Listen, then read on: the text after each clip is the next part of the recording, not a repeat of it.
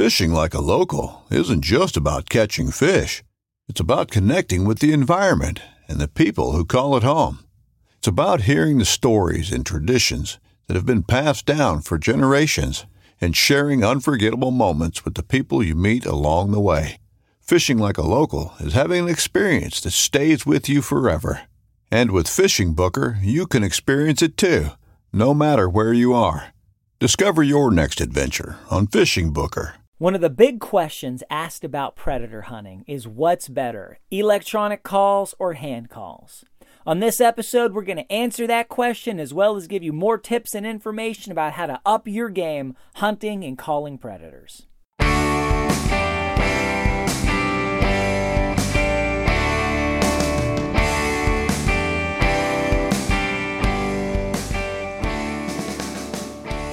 Hey, and welcome to another episode of the New Hunter's Guide, the podcast helping new hunters get started and helping active hunters learn new things.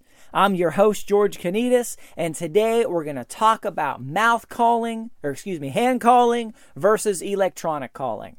And really, the question is manual calls versus electronic calls. You know, hand call, mouth call, any way you might operate it is manual versus the kind you just push a button and there's batteries and it happens. So which one is better for predator for predator hunting and how do they stack up? How does all this come together and what do you need to know especially as a new hunter? Well, you know, there's two ways to approach this question. Uh, there really is. There's the there are which one of the calls is better for new hunters and which one is better for experienced hunters.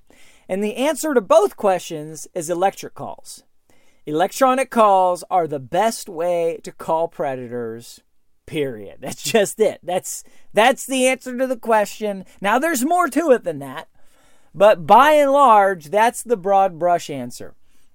I have been uh, fortunate to study after a guy uh, that I know who is local to PA, who is a master predator hunter, predator hunting guide. I think something like 200 nights a year, he is in the woods guiding predator hunts. That's his full time occupation. That's his number one thing that he does. He's a predator hunting guide full time. And what does he use? Electric calls. No, hands down, no two ways about it. He uses an electric call. Would never go back either. Now, part of it is just doesn't have the bandwidth or the strength of the lung capacity to be blowing uh, mouth calls that much. But here's the thing you have electric calls that can be the actual sounds real animals are making versus a hand call is, is, a, is a synthetic sound, a fabricated sound. So, what would be better? The actual real sounds of a rabbit in distress or fawn in distress or whatever it might be versus one you're trying to mimic on a hand call with a reed. You know, it, it anytime you have the real thing broadcast, that's going to be more realistic than, you know, your fake call. That's just the way it is. Uh, but, you know, the other side of it is you just push a button. You don't need any skill. You don't need to practice for hours and hours. You don't have to build up your lung strength. You push a button, you've got that call on demand, and it works. You know, there, there just there is no substitute for a good electric call. Um, you know, get you a Fox Pro or some other high-end call, and you are good to go. But not to say that hand calls or mouth calls have no place. Okay, so New predator hunters, experienced predator hunters, electric calls are going to be the best bet for them. But there's, like I said, there's layers to this. There's more to it. What benefit does a hand call have over an electric call? Well, there are some. One, size. Hand call's real small. You can put it in your pocket, keep it with you all times. It can be really tiny. Two, no battery is needed, no electricity needed. You can use it in the rain most of the time. So there's some extra flexibility there that you may not have in with an electric call. You may be able to use at times you can't use an electric call. Number three, a hand call gives you the ability to, to be unpredictable, to be, you know, uh, what's the word I'm looking for? To, to not be the same thing over and over again. You know, you play Rabbit in Distress on your caller. Maybe you have two, three, four, five, ten different Rabbit in Distress tracks on your electric call. It's still the same thing over and over again. And if you're in an area that is heavily hunted, heavily pressured, you know, coyotes and foxes, coyotes especially, or if you're hunting bobcats even, they are going to be very they're, they're going to get used to those repetitive tones. They're going to get smarter than that. They're they're going to just they're going to outsmart that sometimes. So a hand call gives you the ability to to just continually and constantly blow different strings different notes different combinations of calls different timing and duration of calls. And so in a lot in some ways that can add more realism now, it's not the real call, but if you get good enough and you practice, you could get to the point where you are indistinguishable from the real thing. And then you can be unpredictable and fresh and dynamic and and constantly changing it up. So that gives you flexibility to be able to hunt with a mouth call and do things with a mouth call that you just you can't do or you can't do as well with an electric call. Of course all this takes work. And then number four, there's no reason you can't use both.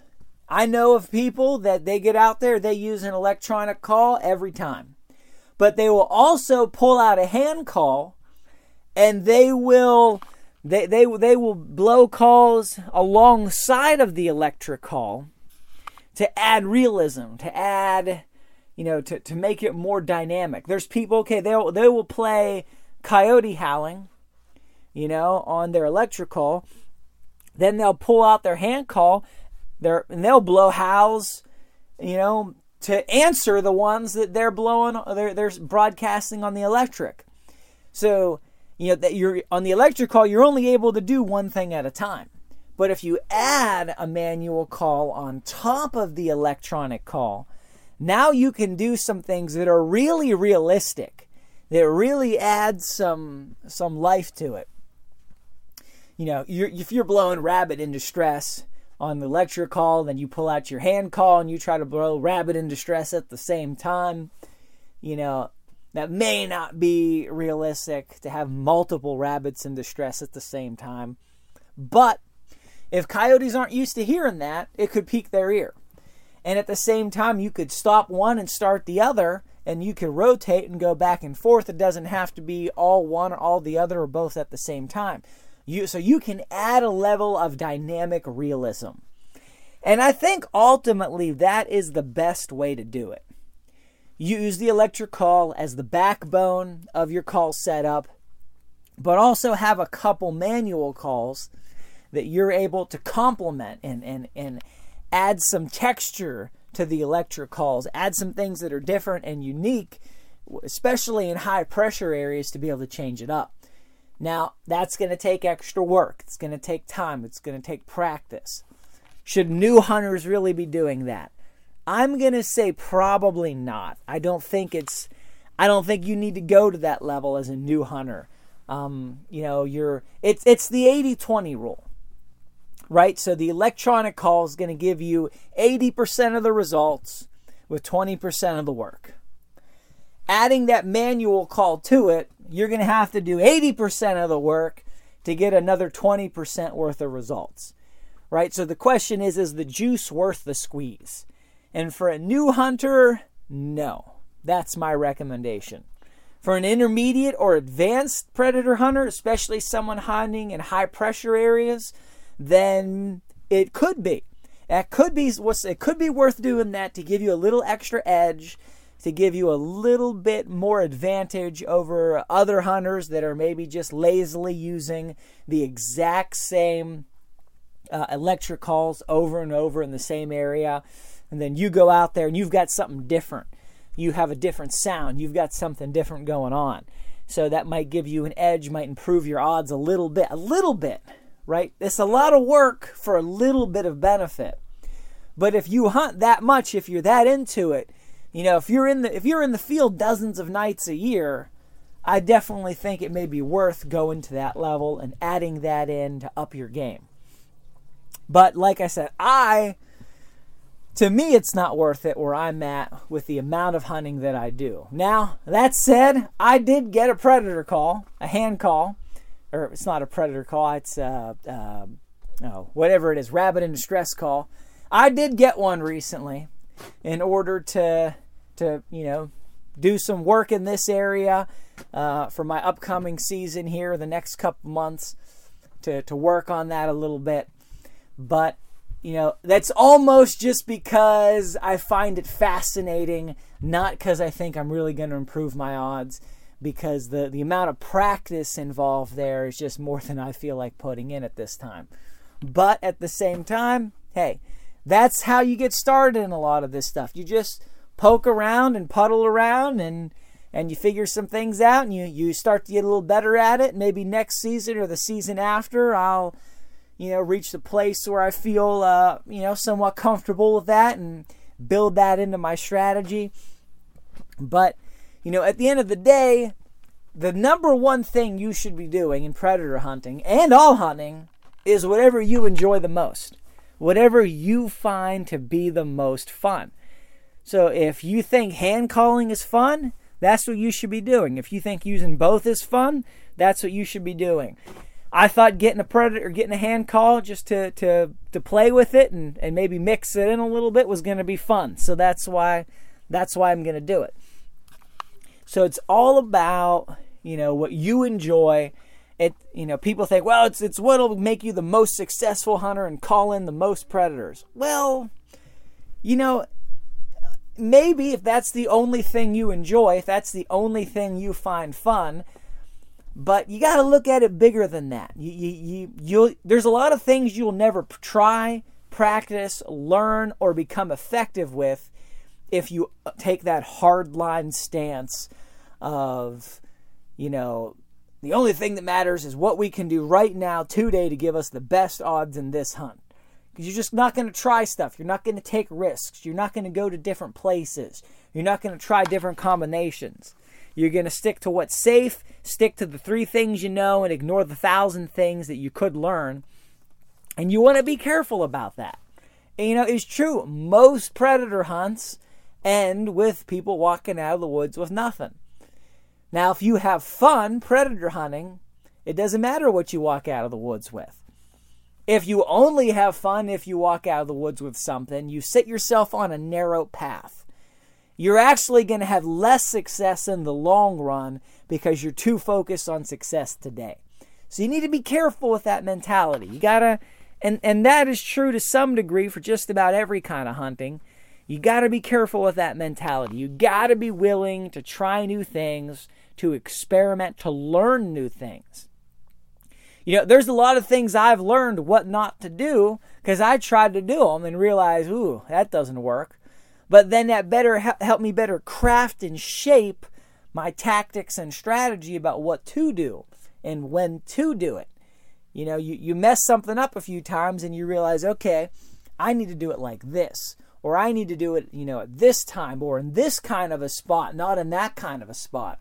Or maybe with this kind of wind and not that kind of wind. And you you just you build. So that's my advice. I hope that's helpful for you guys. Head to the website, newhuntersguide.com. Check out the show notes for this episode. Subscribe, subscribe via email, iTunes, however you listen to podcasts. I want to ask you guys, please do go to Apple Podcasts and leave us a review. There's no better way to help get this content in front of more people than positive reviews on iTunes. Uh, it just helps in a number of ways, helps us in the algorithm, helps other people find the podcast. So I want to ask you, you know, I don't I, I do not need the positive reinforcement in and of myself to keep going, but leaving five star reviews with comments is the number one way to help this podcast reach more people. So I want to ask you, please, please leave us some reviews. That really helps. If you have questions, comments, things you, you'd like me to maybe do an episode on in the future or cover in an episode in the future, head to the website, newhuntersguide.com. Send me an email, send me a note, hook up with us on Facebook. We've got a group and a page. You know, ask questions. I'm I have a running list at all times of shows that I'm going to do in the future based on questions you guys have asked. So I appreciate you guys. Till next time, go get them. God bless you.